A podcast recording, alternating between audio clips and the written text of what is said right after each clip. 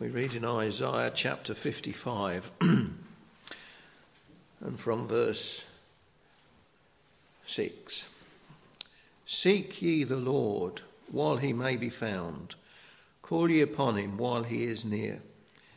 Let the wicked forsake his way, and the unrighteous man his thoughts.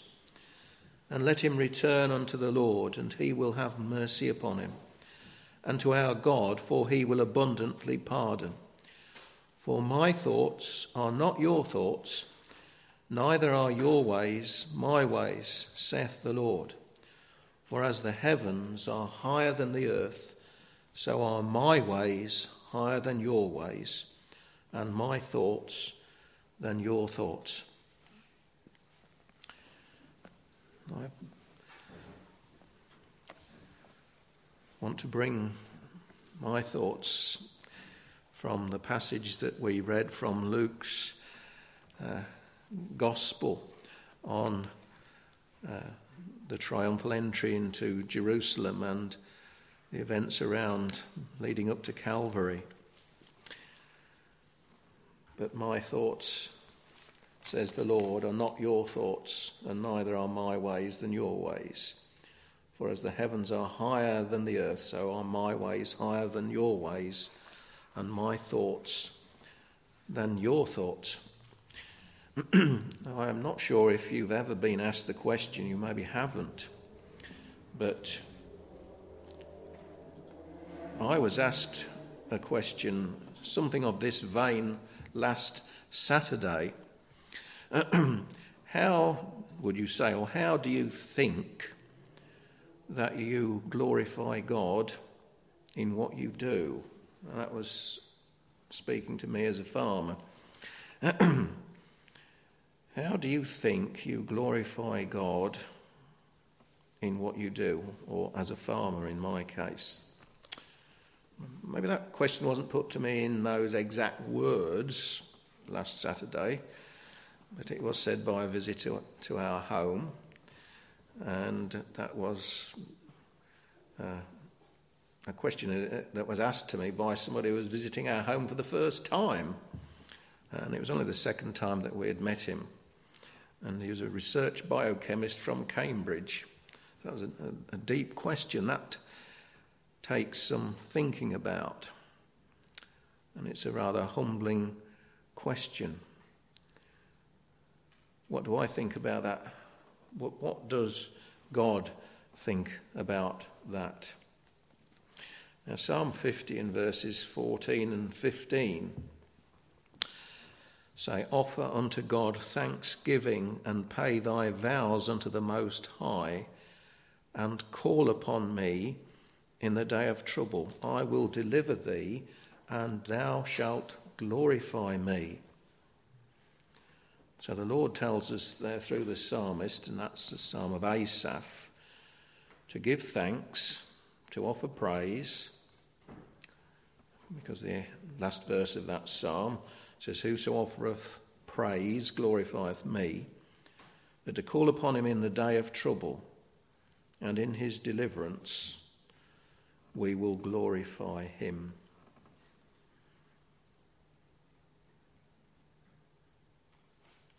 Most psalms are either cries for help or songs of thanksgiving. Psalm 69 is a cry for help. It begins, Save me, O God, for the waters are come in unto my soul. I sink in deep mire. And by the time we get to verse 29, the psalmist says, I am weary of my crying. I am poor and sorrowful. But then in verse 30, I will praise the name of God with a song and will magnify him with thanksgiving. As Christians living in this world, we need to know how to live as disciples amongst the people who, as God told Jonah in the last verse of, of Jonah, the book of prophecy of Jonah, the people of Nineveh, they couldn't discern their right hand and their left. And we live in a society that is in great confusion, not being able to discern between their right hand and their left. We live in a society where those that seem to shout the loudest, even though they might be in a minority, seem to have the ears of those that make the laws. We read in the book of, of Judges, and it's the last verse again. In those days there was no king in Israel, and every man did that which was right in his own eyes. Well, that's a description of society today, isn't it? But the last verse of Judges is speaking about the Lord's people. It wasn't talking about the whole of humanity. Israel, God's chosen people. Every man did that which was right in his own eyes. Proverbs 3, verse 5 says, Trust in the Lord with all your heart and lean not unto your own understanding. in all your ways acknowledge him, and he shall direct your paths. Be not wise in your own eyes. Fear the Lord and depart from evil. It shall be health to your body and strength to your bones. Again, the writer of Proverbs is writing to the people of God. Proverbs 3, verse 1, it is Proverbs, most of them were written by King Solomon, and he's addressing his son. that was written when there was a king in Israel. Solomon, you remember, asked for wisdom from the Lord when he was asked from the Lord what gift did he require? What did he want? But God instructs through King Solomon there, the Lord's people, to lean not unto your own understanding, be not wise in your own eyes. Well, if Solomon was addressing his son, we were hearing about some weeks ago, or months ago maybe, from Richard, talking about King Rehoboam, who was Solomon's son, that he didn't heed the wise advice that he was given. But that was in the purpose of God in the plan of God, though we might not understand it. Now we come to our reading from Luke's Gospel. Verse 18, or chapter 18, verses 31 to 34, it says that Jesus took the disciples and said unto them that he was going to go up to Jerusalem. Behold, behold, I go to Jerusalem. Behold, look and see all things written in the prophet shall be fulfilled. He shall be delivered to the Gentiles, mocked, insulted, spat upon, scourged, and put to death, and on the third day rise again. But it says that the disciples, they understood none of these things, and this saying was hid from them. Neither knew they the things which were spoken. The disciples didn't know they didn't understand those things that Jesus was speaking to them about. My thoughts are not your thoughts, says the Lord. They didn't understand, they didn't know what Jesus was speaking to them about, even though it wasn't the first time that he'd spoken to them about it, but it was hidden from their eyes. And we need to be very careful that we hear what God is saying to us through His Word, that we don't hear it but not hear it. That's why we need the Holy Spirit, isn't it, to give us understanding that we would hear what God the Lord would say to us. John chapter 14, verse 26. But the comfort of the Holy Spirit, this is Jesus speaking again to his disciples, but the comfort of the Holy Spirit, whom the Father will send in my name, he shall teach you all things and bring all things to your remembrance whatsoever I have said unto you. Again, Jesus speaking to his disciples in John 16, verses 12 to 14. I have yet many things to say to you, but you cannot bear them now. Howbeit, when he, the Spirit of truth, is come, he will guide you into all truth for he shall not speak of himself, but whatsoever he shall hear, that shall he speak, and he will show you things to come. He shall glorify me, for he shall receive of mine and show it unto you. We need the Holy Spirit to guide us into all truth. For he shall not speak of himself, he shall glorify me. That is Jesus. One hymn I was looking at uh, for tonight, but we didn't choose it, um, or I didn't choose it. It was on my short list. it was May the mind of Christ my Saviour live in me from day to day by his love and power controlling all I do and say. We needed the help of the Holy Spirit to teach us the mind of Christ, to guide us into all truth, to live in society today as disciples, to be witnesses in society today, that we would reflect the love of Jesus as we seek the lost to win. And it says in the last verse of that hymn.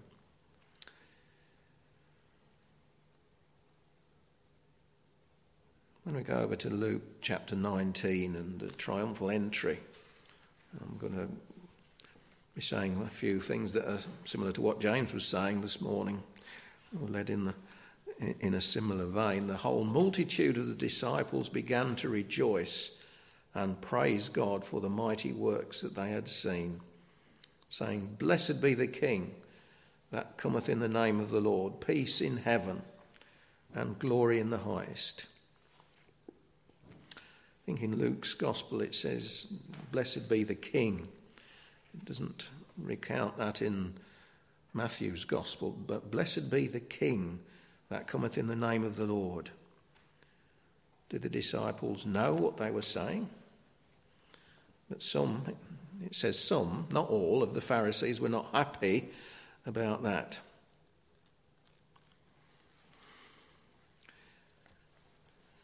They said to Jesus, Master, rebuke your disciples. The truth was that, as James said this morning, the king had come, he was present with them, but they were blind in their understanding. They did not recognize him. As verse 41 says, that when Jesus came near to the city, he wept over it, saying, If thou hadst known, even thou, at least in this thy day, as James was saying this morning, that day had been prophesied in the Old Testament. That's in Daniel chapter 9. The things which belong unto thy peace. The Prince of Peace, the King, was there. Jehovah Shalom, the Prince of Peace, was riding into the city of peace. Jerusalem. If only they had known in this thy day the things which belong unto thy peace, but now are they hid from thy eyes, or thine eyes. They're hid from their understanding. In Matthew chapter 23, verse 37 to 39, Jesus again laments over Jerusalem.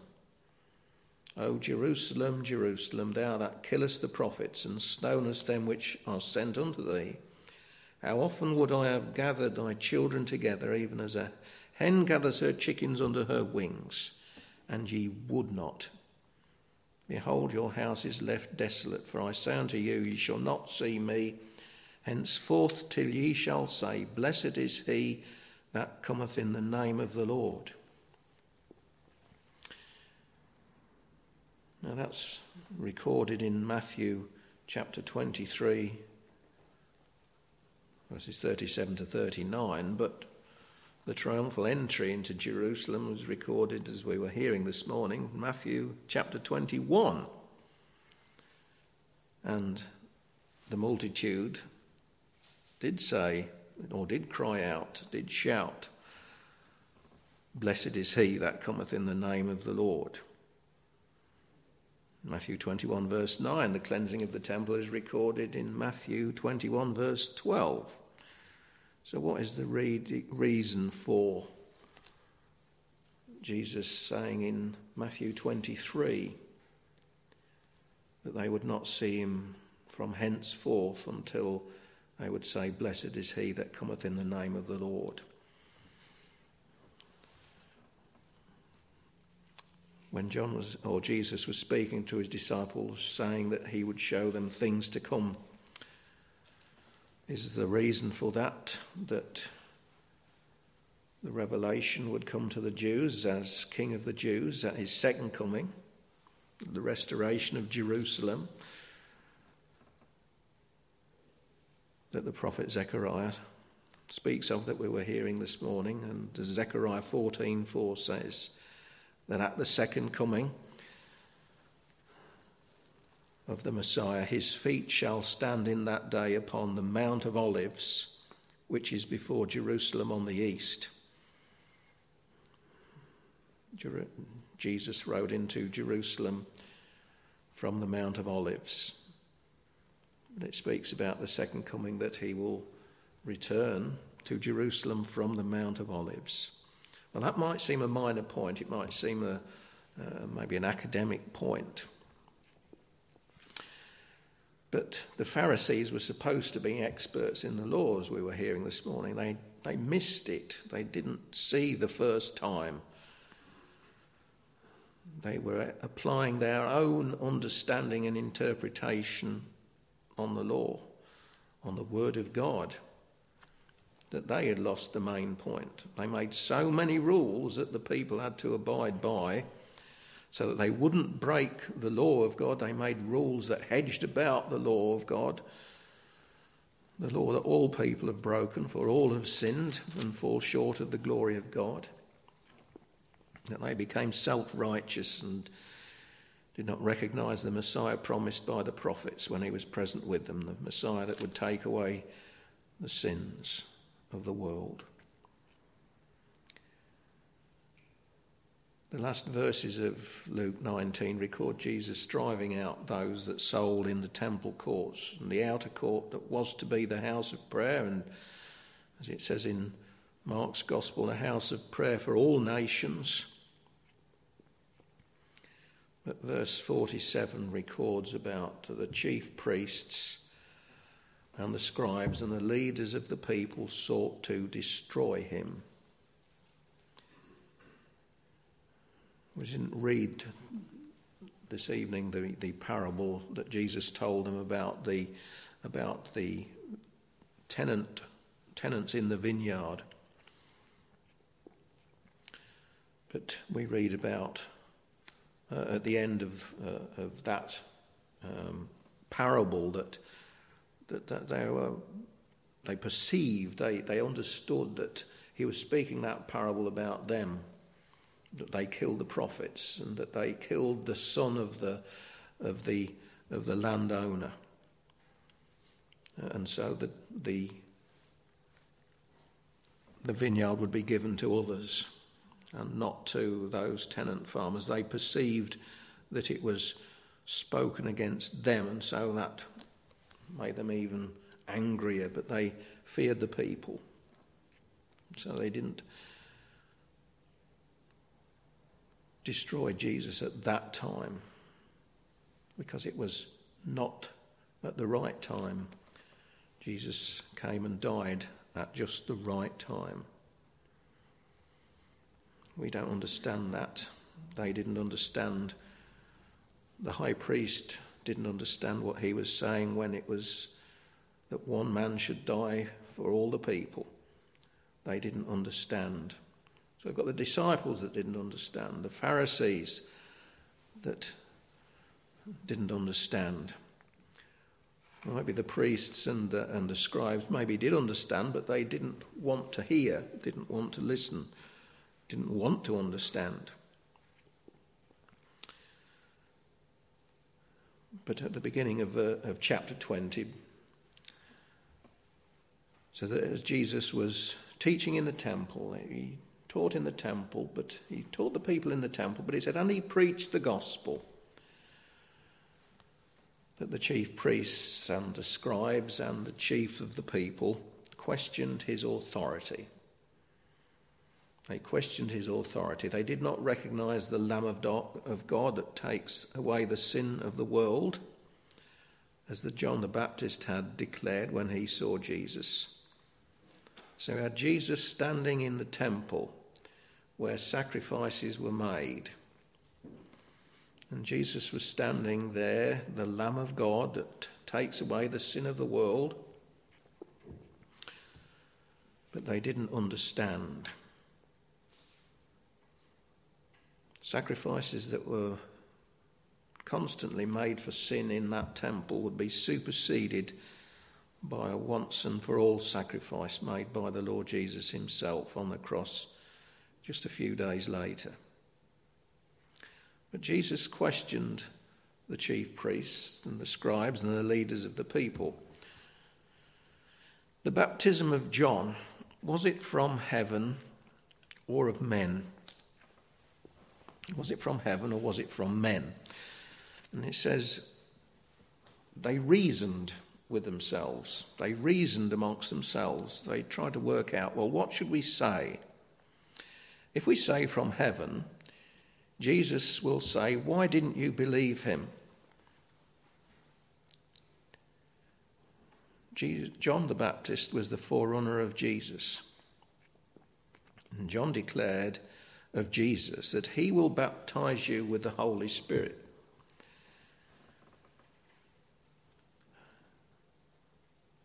So the high priest said, Well, we can't say that. So, but if we say of men, all the people will stone us. So they said they couldn't tell him.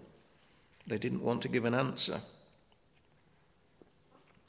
But it's interesting that their first line of reasoning, if we say from heaven that Jesus would say, Well, why didn't you believe him?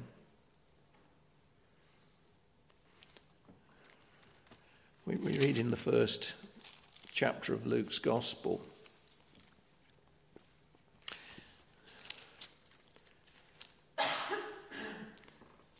Zacharias was in the temple. He was the father of John the Baptist. John the Baptist spoke of Jesus I baptize you with water, but he will baptize you with the Holy Spirit. In Luke chapter 1, and verse 67.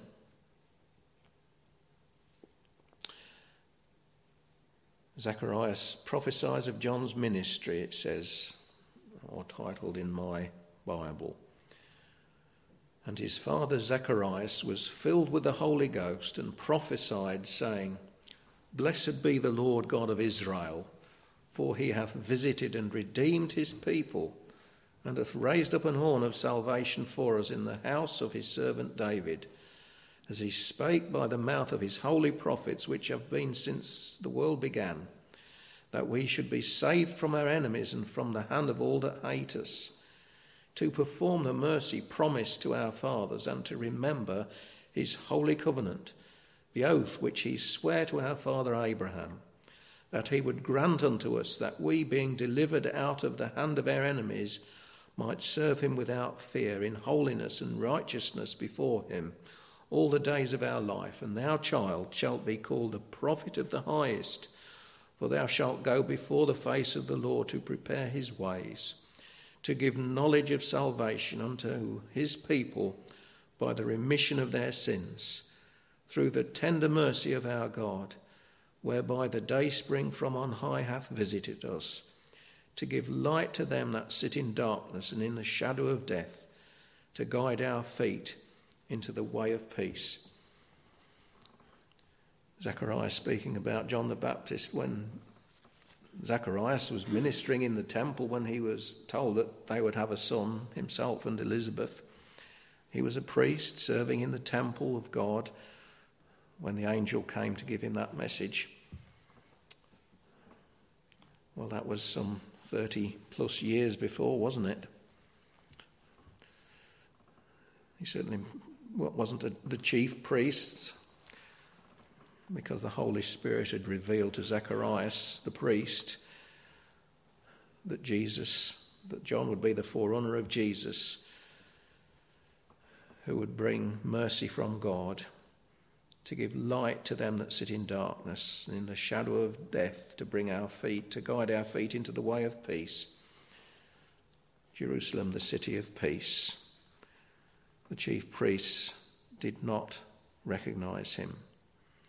So there we have the disciples didn't understand. The Pharisees, most of them, didn't understand. The chief priests didn't understand, didn't want to understand. We think, well, why not? Well, it was in the purpose of God. My thoughts are not your thoughts, neither are my ways your ways, says the Lord. If they had understood and recognized Jesus at that time and proclaimed him king,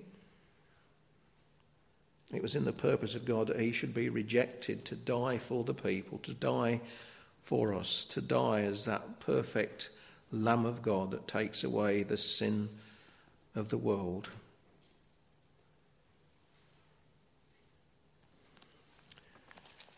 Well, what about us? What about us? When Jesus was speaking to a group of the Pharisees that, uh, that were there, hearing Jesus speaking to, to them and to the people, records in Matthew 22, verse 42 What think ye of Christ? Whose son is he? That question, what think ye of Christ? When I was speaking to the Pharisees, most people in the world reject Jesus. They don't understand what he came to do. Most of the Pharisees, most of the elders, and certainly the chief priests didn't understand. But it was in the purpose of God. We need the Holy Spirit's help to understand what God's will is for ourselves. But what do we think of Jesus Christ? Well, one Pharisee who came to Jesus by night, or teacher of the law, Nicodemus, he acknowledged in verse 2 of John chapter 3. So there must have been others beside Nicodemus because Nicodemus said to Jesus, We know.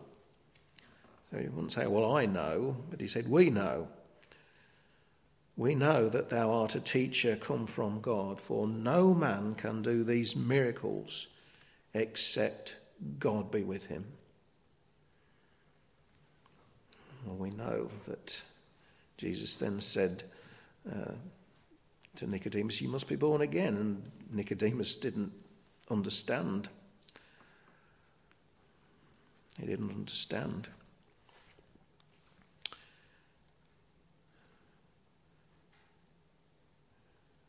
Jesus said, Art thou a teacher of Israel? Nicodemus addressed Jesus as a teacher, but John, or Nicodemus rather, was a teacher, but a teacher who didn't know what God meant or what God's plan, what God was saying through the Lord Jesus to him. But he came to know. And as John 3, chapter 14 says, as Moses lifted up his servant, up the serpent in the wilderness, even so must the Son of Man be lifted up, that whosoever believeth in him should not perish but have eternal life. For God so loved the world that he gave his only begotten Son, that whosoever believeth in him should not perish, but have everlasting life. For God sent not his Son into the world to condemn the world, but that the world through him might be saved. but that the world through him might be saved. Does that mean the whole world? Well, Jesus speaking to Nicodemus just those few verses before that that I read, that whosoever believeth in him should not perish, but have eternal life. For God so loved the world that he gave his only begotten Son, that whosoever believeth in him should not perish, but have everlasting life. Whosoever believeth shall have everlasting life, not perish. And that's the message that we have to declare to the world, isn't it? In a few moments, we're going to be singing a hymn by Philip Paul Bliss. Man of Sorrows, what a name. He also wrote the children's hymn, I am so glad that our Father in heaven tells of his love in the book he has given. Wonderful things in the Bible I see. This is the dearest that Jesus loves me. Well, a, child, a child can understand that. And we need all to become as little children, don't we? We can become so wise in our own understanding, like the Pharisees, Lord, that we miss the plot. We miss the main point. I am so glad that Jesus loves me. But Philip Bliss also wrote another hymn, and I've printed it out. Whosoever heareth, shout, shout the sound, spread the blessed tidings all the world around. Tell the joyful news wherever man is found that whosoever will may come, whosoever will, whosoever will, send the proclamation over vale and hill. Tis a loving Father calls the wanderer home, whosoever will may come. Whosoever cometh need not delay. Now the door is open, enter while you may. Jesus is the true, the only living way. Whosoever will may come. Whosoever will, the promise is secure. Whosoever will forever shall endure. Whosoever will, tis life forevermore. Whosoever will may come. Whosoever will, whosoever will, send the proclamation over vale and hill. Tis a loving Father calls the wanderer home. Whosoever will may come. That's a glorious message, isn't it, to share? And that's the duty and uh, of Christians everywhere to share the gospel that whosoever will may come. Amen.